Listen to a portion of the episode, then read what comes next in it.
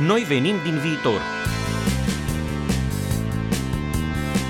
Inteligență artificială, revoluție tehnologică, blockchain, realitate virtuală, bani digitali, Internet of Things. Vreți să țineți pasul cu noile tehnologii care ne schimbă viața? Stați cu noi la emisiunea Noi venim din viitor, prima emisiune de radio din România despre secretele viitorului.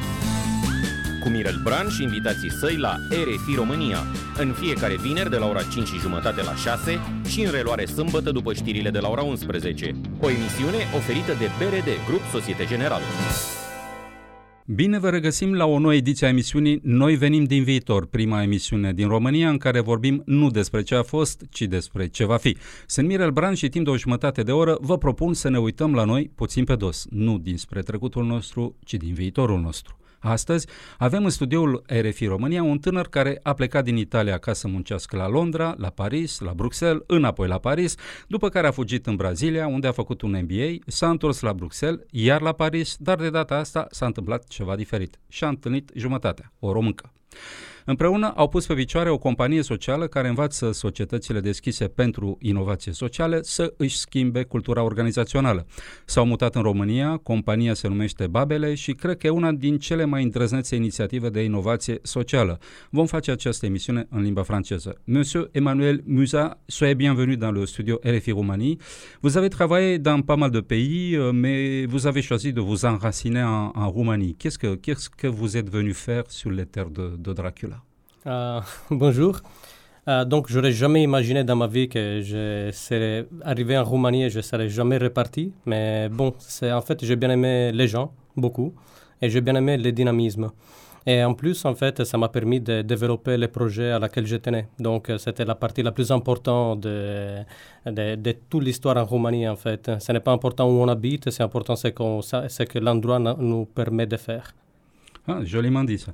Avec votre épouse, vous avez mis en place euh, une société qui milite pour, euh, pour l'innovation sociale, euh, Babele. Pourquoi Babele en, roumain, Babele, ça veut dire les, les vieilles dames. Ah, oui, tout à fait, mais je ne savais pas ça quand on est arrivé en Roumanie. En fait, ça s'est inspiré de la Torre di Babele en italien, la tour de Babel.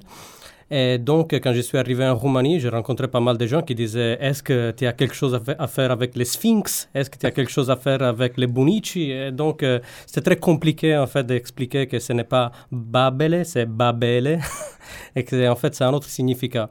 Mais hum, donc, l'idée de Babel, en fait, ça vient de l'idée de l'histoire biblique où, en fait, on avait construit une tour qui permettait euh, d'arriver au ciel euh, pendant une période où tout le monde parlait la même langue.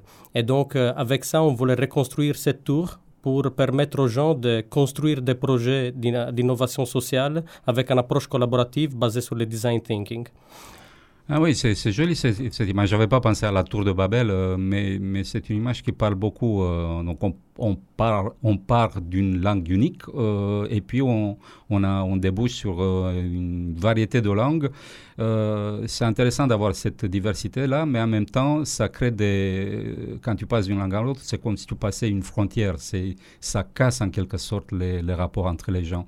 Euh, D'où ça vient toute cette, euh, cette approche que vous avez eue avec euh, la Tour de Babel? Je suppose que vous, vous avez fait un certain parcours avant d'en arriver, là. En fait, euh, tout est parti par ma passion pour la démocratie participative. Et donc, euh, toute ma thèse que j'ai écrite quand j'étais au Brésil, c'était basé sur le concept de comment on peut euh, impliquer des parties prenantes dans la planification des projets innovants avec un impact social. Et donc, euh, tout ça, ça pouvait, être pour des entreprises sociales dans le secteur privé ou dans l'innovation civique dans le secteur public, par exemple.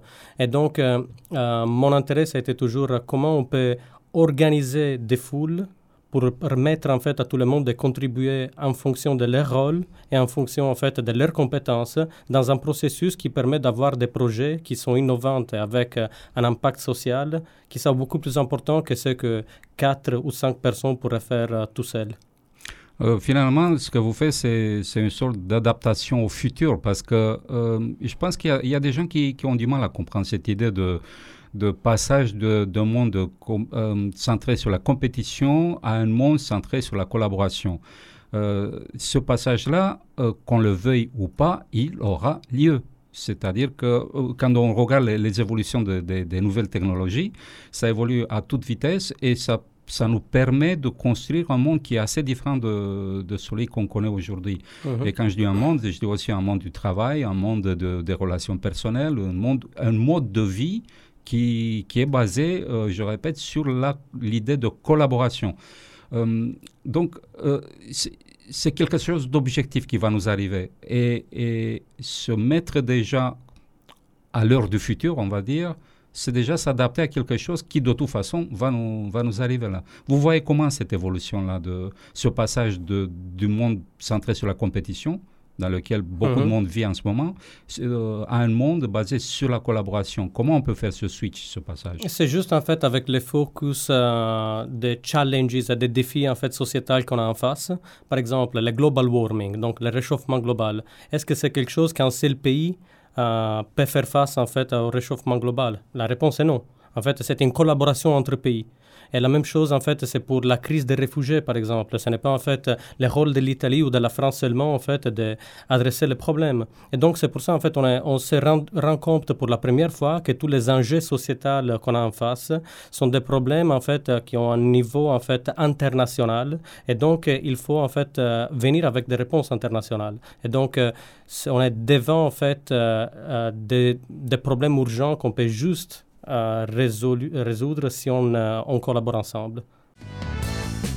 Noi venim din viitor, prima emisiune de radio din România despre secretele viitorului. Cu Mirel Bran și invitații săi la RFI România. Ça me rappelle un peu ce que disait Einstein à un moment donné. Il disait que la solution un problème se trouve toujours à un niveau supérieur au niveau où se trouve le problème. Et je pense que c'est, vous avez utilisé une, bonne image, c'est-à-dire qu'on a un problème qui est global, mais si on l'approche avec euh, une politique nationale euh, d'un seul pays, on n'y arrivera jamais parce mhm. qu'on est en dessous du niveau du problème. Tout à fait. Et être au-dessus du niveau du problème, c'est déjà construire une communauté, euh, euh, euh, créer une sorte de collaboration au niveau de la communauté internationale. Est-ce qu'on peut envisager ce processus au niveau d'une entreprise? Oui, tout à fait. Hum, en fait, on a déjà plusieurs exemples de comment les entreprises ont commencé à, évoluer. Et donc, hum, on a discuté en fait euh, du, livre Reinventing Organization de Frédéric Laloux en fait euh, qui est basé en fait sur les théories de l'entreprise libérée. Donc euh, il y a de plus en plus d'entreprises qui ont commencé à embrasser en fait l'idée de démocratie au sein en fait de leur de leur gouvernance. Et donc il y a certaines entreprises où ils, ils ont commencé en fait à permettre aux gens de s'autogérer de façon et, donc d'avoir euh, tous les processus de collaboration en fait qui permettent à l'entreprise de se développer. Et c'est quelque chose en fait de très compliqué à mettre en place euh, d'un jour à, d'un jour à lendemain parce qu'en fait il y a certains processus qui qu'on répète constamment et c'est très difficile de changer la culture d'une entreprise. Mais il y a de plus en plus d'entreprises qui voient cette nécessité de changer, qui investissent de l'argent pour essayer d'avoir en fait une, euh, une, culture en fait qui soit plus ouverte et qui permette aux gens en fait de s'exprimer de façon en fait plus euh, euh, authentique. Nous avons, en fait, c'est vous, c'est grâce à vous que j'ai découvert ce livre de Frédéric Laloux, la Reinventing Organizations. Euh, et, je n'ai pas encore fini de le lire, mais, je suis, fasciné. Je suis fasciné. J'insiste là-dessus parce, que je trouve que tout le monde devrait le lire, surtout euh, des dirigeants d'entreprise pour euh, s'ouvrir un peu les horizons. Et, c'est quelque chose qui peut changer la donne dans, dans, une entreprise. donc je répète, je rappelle le titre de Reinventing Organizations de Frédéric Laloux. c'est un livre vraiment à lire. Euh, vous, avez euh, trouvé comment ce livre? Je veux dire, euh, vous l'avez lu, qu'est-ce que vous avez fait après cette lecture-là? Parce que c'est quelque chose qui te pousse vers l'action aussi, ce livre-là. oui, tout à fait. Et donc, ce livre, en fait, la première chose que j'ai fait, c'était de retrouver d'autres références qui parlent du même, du même sujet. Et donc, par exemple, L'entreprise libérée, c'est un livre en fait, qui a plus de 30 ans. Et, en fait parle exactement en fait des mêmes principes. C'est juste en fait que Lalou a réussi à ressusciter en fait tous les, les, principes de, de, de l'entreprise libérée et les a présentés de façon très simple à lire et avec encore plus d'exemples dans beaucoup plus de secteurs et en identifiant en fait les piliers qui permettent à cette nouvelle culture organisationnelle en fait d'avoir place. Euh, et donc, euh, j'ai lu en fait plus de références, euh, comme par exemple le livre The Seven Days Weekend, que, que c'est vraiment en fait magnifique à lire. J'ai commencé en fait à regarder tous les podcasts concernant en fait ces sujets. Et en plus, on a commencé à organiser les premiers événements sur Inventing Organization ici en Roumanie, gratuitement, juste pour commencer à parler de ce type de sujets aussi en Roumanie. Parce que, par exemple, maintenant, en France ou dans d'autres pays, il y a énormément de choses qui se passent. Frédéric lui-même, en fait, il était presque kidnappé de, Google et maintenant, en fait, il est reloqué à Mountain View pour aider, en fait, l'entreprise à devenir une Teal Organization, Google. Ici en Roumanie, en fait, j'avais l'impression qu'il n'y avait pas euh, trop de débats sur ces sujets. Et donc, la première chose qu'on a fait, c'était on organise des événements publics, ouverts, pour parler de ces sujets et commencer à avoir une communauté de personnes qui est intéressée en fait à faire évoluer leur, organisation vers cette direction et donc euh, discuter comment on peut a aider ces changements en fait à, a se passer. Noi venim din viitor, prima emisiune de radio din România despre secretele viitorului. Cu Mirel Bran și invitații săi la RFI România. Racontez-nous un peu qui vous êtes, d'où vous venez, votre parcours. Euh, étant italien, évidemment, euh, la passion pour la cuisine, euh, elle est dans votre ADN. Euh, racontez-nous un peu qui vous êtes, euh, d'où sortez-vous? Euh, Vous venez du sud de l'Italie, vous êtes monté au nord, vous avez voyagé dans pas mal de pays. Racontez-nous un peu votre parcours. oui, donc je viens de Sardaigne en fait, qui est une sorte de Maramuresh insulaire. Donc, c'est en fait c'est une, une, île magnifique avec un million de personnes et 5 millions de brebis. Donc, les brebis en fait sont en contrôle. Mais donc c'est un endroit magnifique, mais hum, j'avais juste l'ambition de, faire autre chose. C'est très important en fait de pouvoir sortir d'une île parce qu'on a toujours l'impression d'être dans un endroit très euh, fermé et très petit. Et donc j'ai étudié ingénierie à Turin, au Polytechnique de Turin. J'ai continué avec euh, un parcours international avec l'école supérieure de commerce euh, de Paris, donc l'ESCP. Et donc, j'ai fait un année à Londres, à Paris et puis à Rio de Janeiro. Et j'ai travaillé en fait à chaque année. Donc, j'ai travaillé en finance à Londres, j'ai travaillé chez Bombardier Transportation à Bruxelles en stratégie et j'ai travaillé en fait comme consultant chez IBM à Paris. Et enfin, j'ai travaillé entre Bruxelles et Paris pour Procter Gamble avant de venir ici. Et, mon ambition, c'était de pouvoir euh, implémenter quelque chose de toutes ces passions que j'avais concernant en fait l'innovation ouverte et concernant en fait la démocratie participative. Et donc, euh, j'ai stressé tous mes amis qui venaient en fait à, dîner chez moi avec tous ces discours et tout le monde il me disait Manu, tu devrais euh, quitter ton entreprise faire quelque chose euh, comme au, moins en fait, tu de nous en parler de ça le vendredi soir. et donc, euh, j'ai eu le courage de, euh, de quitter en fait l'entreprise, quitter la France et venir à, à Bucarest parce que j'ai rencontré Ruxandra, en fait, qui est ma femme et qui était, qui était aussi euh, ma partenaire de business avec Babele. Et c'était avec elle en fait qu'on a, on a commencé en fait l'entreprise sociale Babel et, et c'était en fait une association 1901 au début. Et on a commencé, à, Paris avec cette idée de faire participer les parties prenantes dans la co-création des projets innovants euh, et d'innovation sociale. Et c'est elle qui a dit, bon, si on continue à travailler chez Procter Gamble et Deloitte et on travaille en fait sur Babel que les week-ends, on n'arrivera pas à faire grand-chose.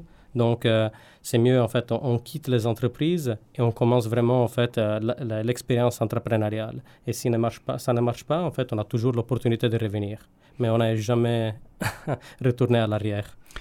C'est quand même, il faut une certaine dose de, courage pour euh, s'occuper un peu la branche euh, sous les pieds. Quoi. Je veux dire que passer d'une vie où tu as un boulot avec un salaire à la fin du mois à une aventure où tu n'es pas sûr de comment tu vas t'en sortir, ça demande un peu de courage. Vous avez trouvé où ce courage-là?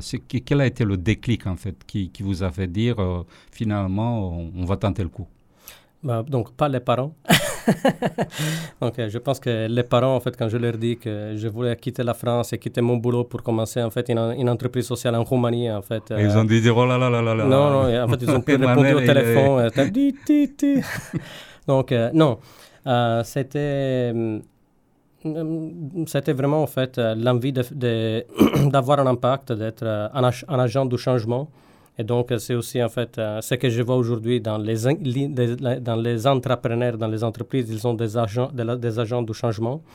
Je ne connaissais pas en fait ces concepts quand j'ai travaillé chez Procter Gamble à Paris, mais j'aimais l'idée en fait de pouvoir faire quelque chose et l'aide de ma femme, ça m'a aidé énormément. Donc c'était en fait euh, de l'esprit personnel euh, avec de l'encouragement de la partie des gens qui j'aimais bien.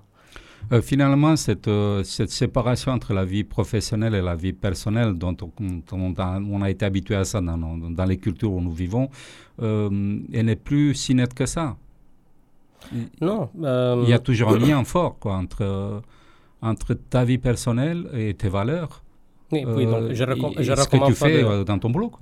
Oui, mais je ne recommande pas de marier sa cofondatrice. Euh, c'est compliqué en fait. Et non, c'est très bien marché. C'est juste en fait, j'ai l'impression que on ne peut pas aller au boulot et complètement oublier ce qui se passe dans la vie personnelle.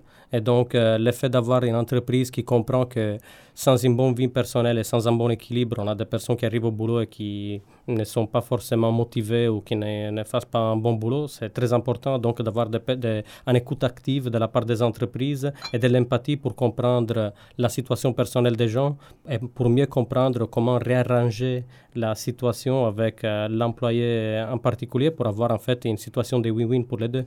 Et donc, euh, c'est vraiment en fait un esprit de long-term collaboration, en fait, qui doit s'installer. Et c'est très difficile d'avoir ça quand on a, par exemple, que des contrats à six mois. C'est très compliqué. Je, fais du coaching aussi euh, et, souvent j'entends une question qui m'exaspère, je l'avoue, mais euh, tout le monde me demande, vous faites quelle sorte de coaching euh, professionnel pour la vie personnelle et je trouve que c'est vraiment, c'est juste du marketing, toute cette histoire-là de, de, vie professionnelle et de vie personnelle. Euh, vie personnelle. Parce que finalement, l'être humain, c'est quelque chose d'homogène, d'entier. Tu ne peux pas euh, couper une personne en deux. Il y en a une qui part au boulot, il y en a une qui reste à la maison. Tu es, toi, tu es toi-même, que tu sois à la maison ou au boulot. Et, comme vous disiez tout à l'heure, je pense que c'est fondamental de trouver un équilibre. Et si tu trouves un équilibre, il sera aussi présent dans ta vie personnelle que dans ta vie euh, professionnelle. Uh-huh. Euh, comment on fait pour trouver cet équilibre-là? Les gens qui nous écoutent peut-être maintenant, il y en a parmi eux certainement qui, qui ne l'ont pas encore trouvé. Comment faire pour que tu puisses trouver cet équilibre-là, euh, aussi bien dans ta vie professionnelle que dans ta vie personnelle? Euh, donc, euh, je pense en fait que l'ambiance euh, et donc l'employeur, en fait, a, un impact très important. je, te donne un exemple. Imagine-toi, en fait, on travaille ensemble dans la même organisation et peut-être, en fait, on est devant un, employé qui n'est pas intéressé au fait que euh, tu viens d'avoir, en fait, une relation, en fait, euh, un peu compliquée avec une fille qui a une crise d'adolescence, par exemple. Donc, tu as besoin d'une semaine plus à la maison pour être plus proche, en fait, de tes chers et pour faire, en fait, un bon boulot comme père, par exemple c'est quelque chose en fait que la plupart des entreprises diraient ça ce n'est pas mm, ça, ça, ce n'est pas en fait quelque chose qui m'intéresse. Et surtout en fait avec euh, une grosse taille des entreprises ça devient encore plus difficile d'avoir euh, euh, ce type d'écoute active mais en même temps en fait donc l'effet d'avoir un employeur qui comprend et qui a cette écoute active et donc qui permet aux gens de s'exprimer dans leur complexité en fait de leur pensée et n'est pas juste amener au boulot en fait, la partie très sharky de la personne rationnelle, de la personne en fait qui n'a jamais de doutes, de la personne en fait qui est presque arrogant, mais aussi en fait des de fragilités des gens en fait. Euh, ça c'est la chose la plus importante. Noi venim din viitor, prima emisiune de radio din România despre secretele viitorului. Cu Mirel Bran și invitații săi la RFI România. Vous avez trouvé en Roumanie des entreprises qui sont ouvertes à, ces processus d'innovation sociale. Est-ce qu'il est qu'il y a sur le marché roumain des, entreprises qui peut-être le font déjà? Comment ça se passe? Où, où, en est la Roumanie sur cette carte de, de l'innovation sociale?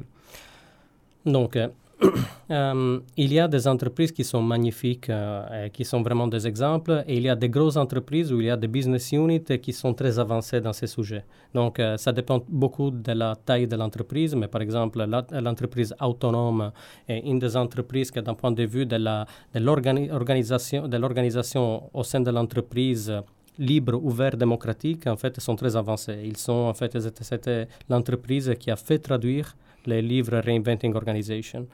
Um, puis pour tout ce qui est l'innovation sociale, en fait, moi j'entends aussi la partie de quel type d'impact à l'entreprise. Donc on parle de shared value. Ça c'est une autre chose différente. Je trouve en fait qu'en Roumanie aujourd'hui il y a encore beaucoup de CSR à la vieille manière.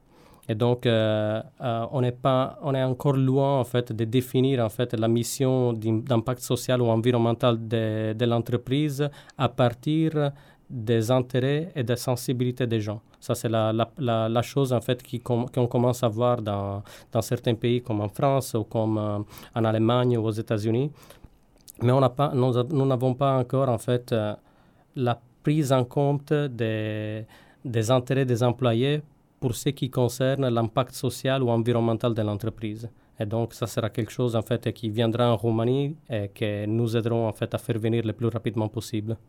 Et vous, vous faites comment chez Babel euh, Mis à part les, rencontres que vous organisez autour d'une table euh, et autour de la nourriture, vous, vous, proposez quoi aux, entreprises? Par exemple, si une entreprise euh, veut faire appel à vos services, vous faites quoi Finalement, vous leur proposez quoi? On organise des programmes d'entrepreneuriat pour les, employés de l'entreprise. Donc, la première chose, c'est d'avoir des... Mm, les, grosses entreprises aujourd'hui, en fait, ils trouve qu'il y a une valeur dans le fait d'avoir des employés qui ne sont pas juste des employés, mais qui sont des personnes capables de prendre des risques de façon calculée. Et donc, euh, ça, c'est la chose la principale de l'entrepreneuriat. On, on peut faire faillite tout le temps, mais on veut le faire de façon, en fait, un peu plus euh, euh, réfléchie.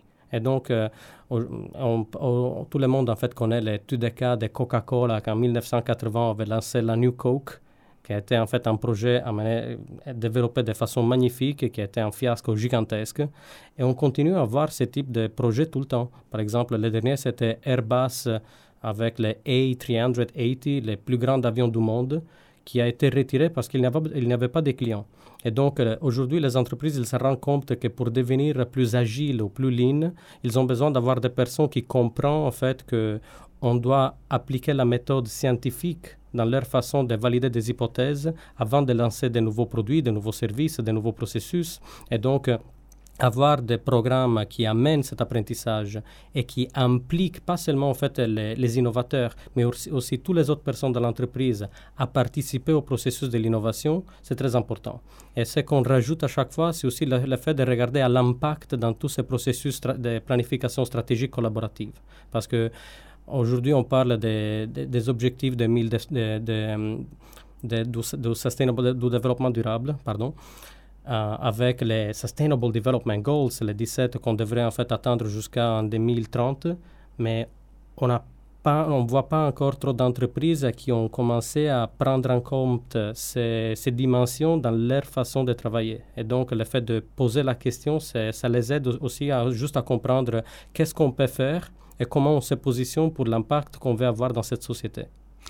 Je pense à des auditeurs qui sont peut-être pas familiers avec ces, ces mots-là. Euh, quand on dit entre, entrepreneur, intrapreneur en fait, euh, c'est quoi la différence entre un intrapreneur et un entrepreneur? Un entrepreneur, c'est quelqu'un qui a, qui a une idée de, de, de, business, qui crée son propre business euh, et crée sa propre société, tandis que un intrapreneur, c'est quelqu'un qui a ce même euh, genre de démarche, mais au sein d'une entreprise. C'est bien ça. Tout à fait. Et donc, euh, il y a des très beaux exemples à partir des 3M qui a développé les post-its à, partir en fait d'une idée d'un employé et qui puis a été redéveloppée par d'autres employés. Donc euh, l'intrapreneuriat, c'est un phénomène collaboratif. Ça serait débile d'avoir une entreprise avec 10 000 personnes et juste compter sur une personne pour euh, amener des innovations. Ou par exemple Google. Google donne les 20% euh, de, à chaque employé de leur temps pour travailler dans des idées innovantes. Et donc Gmail, par exemple, était l'idée d'un employé qui s'appelle Daniel Buchheit, qui a développé dans les 20% de son temps euh, tous les concepts euh, de Gmail et qui puis a été en fait co-développé par d'autres employés qui étaient intéressés par les mêmes, concepts. Et donc, c'est très intéressant de voir que l'innovation, en fait, il n'y a pas en fait un leader charismatique euh, du style napoléonique en fait euh, au top de l'entreprise qui dise ça, ça sera en fait notre évolution stratégique pendant les, les, les, prochains dix ans. Il y a de plus en plus d'entreprises qui voient les employés comme capables de venir avec des propositions et donc la même mission de l'entreprise, ça devient quelque chose euh, qu'on itère constamment parce qu'en fait, on, euh, chaque idée entrepreneuriale, en fait, ça permet aux employés d'exprimer dans quelle direction l'entreprise peut euh, se développer. Noi venim din viitor, prima emisiune de radio din România despre secretele viitorului. Cu Mirel Bran și invitații săi la RFI România. Dans une entreprise avec 10 000 employés, euh, 10 000 employés finalement, on peut faire en sorte pour connaître 10 000 CEO. Finalement, chaque employé peut être le, le, le manager de, de, de, l'entreprise. C'est bien ça? Enfin, euh, j'exagère, c'est ça, c'est pousser les choses. Pas de l'entreprise, mais au moins, en fait, de dire, euh, par exemple, il y a Adobe, par exemple, aux États-Unis, à San Francisco, il donne un chèque de 1000 dollars à n'importe quel employé qui a une idée et qui a envie de faire des, des expériences et des tests pour voir en fait s'il y a un, potentiel euh, marché pour cette idée. Et donc c'est très intéressant parce que on parle pas d'avoir 1000 CEO, on parle juste d'avoir des personnes qui ont juste une idée et qui ont en fait euh, la, en fait ils ont une entreprise qui les soutient à développer, explorer et voir en fait s'il y a du potentiel dans ces idées.